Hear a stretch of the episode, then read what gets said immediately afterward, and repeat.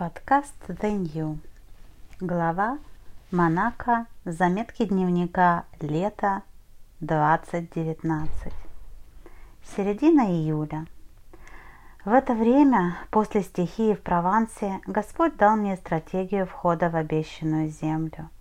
На примере того, как Он в свое время дал руководство Джошуа, как вести израильский народ в их землю, обходя семь дней подряд город Иерихон – так и я получила свое задание – обходить один из районов Монако, порт Фонвьей, семь дней подряд, а в седьмой день семь раз. Кажется ли мне это сложным?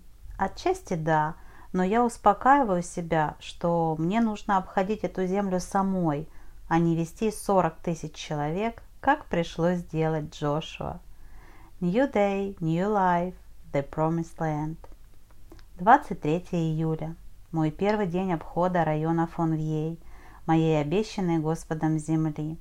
Я проходил этот круг с семи вечера в течение полутора часов, наслаждаясь видом, молясь и просто доверяя Господу. День второй. Это лето – вход в обещанную землю, получение того, что Господь обещал. 25 июля мой обход обещанной земли в районе Фонвьей. И сегодня третий раунд. Я провела его утром с 9 до 11 и наметила дальнейшие планы. Следую за Господом в свой Иерихон.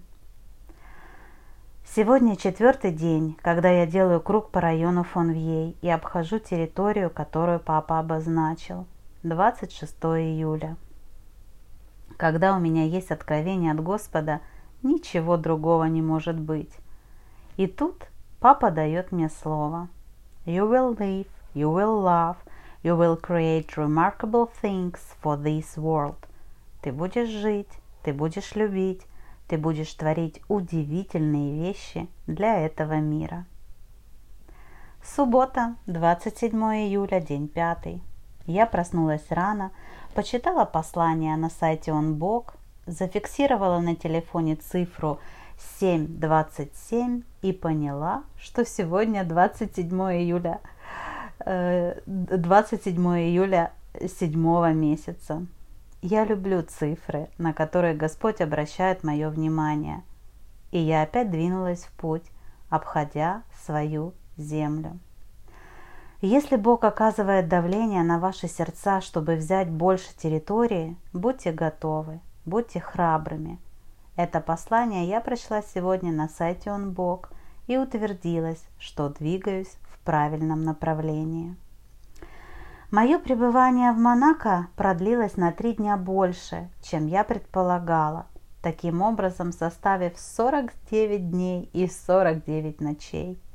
Уезжая оттуда, я понимала, что взяла какую-то новую личную планку.